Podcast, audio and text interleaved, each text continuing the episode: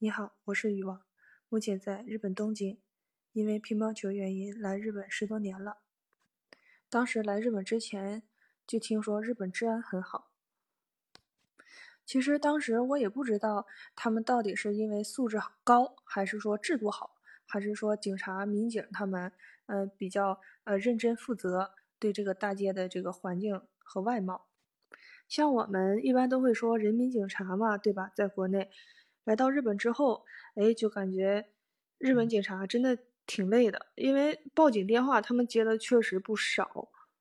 嗯，当然我也报过警。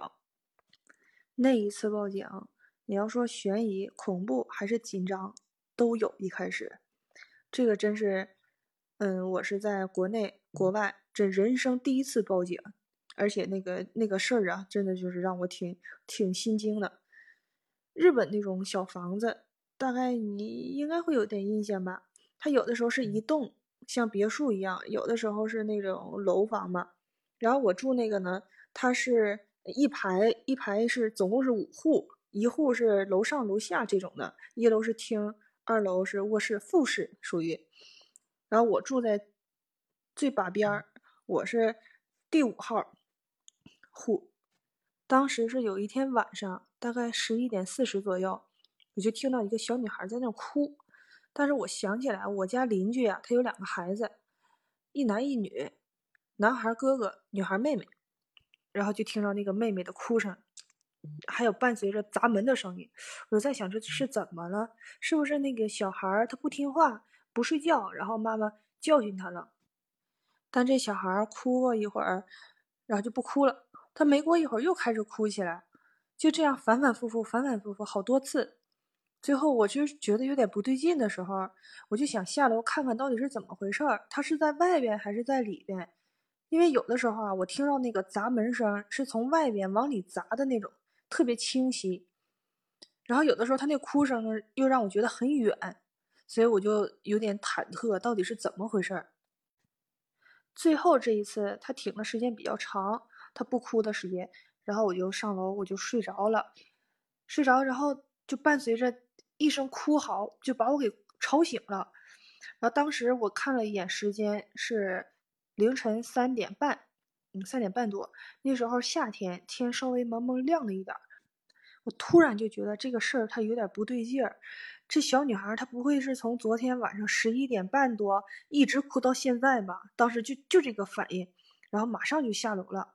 啊，没有，是先从窗帘那块看了一下外边，呃，啥也看不到，然后我就赶紧下楼出门了。出门之后我才发现，那小女孩不是在她家门口那块砸门，或者是在她家里边那种声音传出来，而是在我家前面有个停车位，是在那个停车位的另一侧，我看不到的那一侧在哭。然后就赶紧绕过去看了，这一看，好家伙，那小女孩看见我就是满眼的那种像是救星来了，或者是有依靠，就那种感觉一下就过来了，就是抱着我就开始哭。因为我平时也会和他们玩嘛，有时间的时候在外面看见他。然后我这一转头，他那个车门是开着的，然后我直接能看见车里面的情况。他妈妈躺在副驾驶上，但是那个座椅靠背是倒下的，他妈妈是侧着背对着我们这个方向，然后躺在那个座椅上。然后我就叫他，我说醒醒醒醒，我说你怎么了？没事吧？就开始叫他，叫他。那小女孩也是也是也是叫他妈妈，跟我一起怎么叫也叫不醒。然后后来我知道他家是几号楼，呃几号房间，然后我就去了。去完之后我就按门铃，按门铃，因为他有个哥哥，嗯，这个妈妈有俩孩子，会想他哥哥会不会听到呢？结果没有人应答，然后我又回来叫了他一下，他又没有反应。当时我就觉得这事不好，这事不妙，然后第一反应就是报警。当时什么救护车呀、啊、什么我都想不起来，就是一个报警。我就赶紧冲回房间，冲回我我家，然后拿手机开始报警。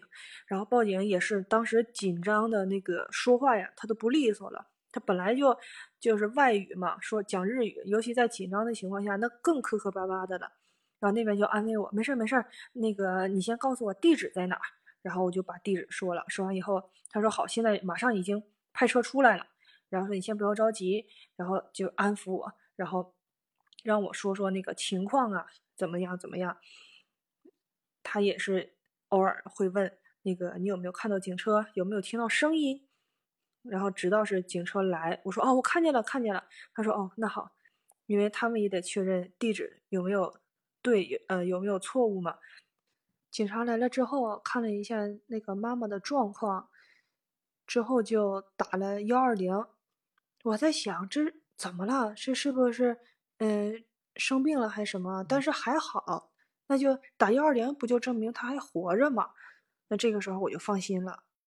所以从这点看来，日本警察他确实是挺挺负责的，嗯，效率也是蛮高的。打完电话之后，真的就是没过多长时间他就来了。前两天我看着个视频，一个东北小伙啊，也是在日华人嘛，有一天就突然警察来敲门，然后他还美滋儿的以为这是不是因为疫情那个政府给送福利来了。他美滋儿的一开门，结果人警察问他你有没有听到什么声音，他就问是早上还是晚上啊，白天还晚上啊。警察说什么时候都行，你有没有听到什么声音。然后这东北小伙就说白天都是没有，说晚上听到那种哈兹卡西的声音，这哈兹卡西在日语来讲就是比较害羞的意思。然后给那警察说愣了，然后警察就呆了一会儿，就发呆，然后就啊，那没事了没事了。最后他才知道他的邻居的邻居中间隔了一个报警了，说是他的邻居啊，俩夫妻吵架特别吵，就是等于中间这户俩夫妻在吵架，东北小伙住在左边这户，报警那个呢是在吵架夫妻的右边这户。所以这东北小伙呢就是有点闹心了，你这人俩夫妻吵架，你搁那块儿干啥咋咋呼呼的。我觉得网上那句话改些词儿特别适合那报警那家，你怎么那么有病，人俩夫妻吵架关你什么事儿，你报什么警，你怎么那么欠儿，是不是。所以警察来敲门给东北小伙干懵了，但是没办法呀，因为日本警察实在是太那什么了，管辖的太宽了。你敢相信吗？日本警察和乌鸦干起来了。有一家店，店门口呢站了只乌鸦。日本人有很多人都怕乌鸦，呃，又黑又大的，然后还叨人，这可能就报警了呗，不敢进也不敢出的。然后俩警察就搁那站着，哎，就是我这期的那个上面那个照片图片。这看那样儿，一开始乌鸦不乐意走，还还和警察谈判，我吹有空调行吗？警察说不行。那乌鸦没办法了，下不来台了。最后那个他其实是个视频，我给截下来的，然后蹦蹦哒哒蹦蹦哒哒走了，警察也跟着走了。所以在日本吧，大大小小的事儿都可以找警察报警。有一次我去商场买东西，骑自行车出来之后，自行车没了，完我就报警了。报警，警察来了。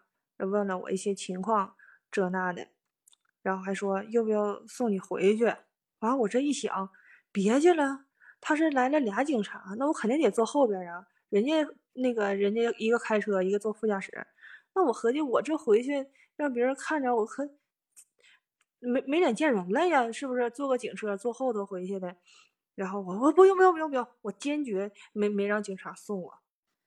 在日本，钱包丢了找警察，钥匙丢了找警察，手机丢了找警察，包丢了找警察，啥都能可以找警察。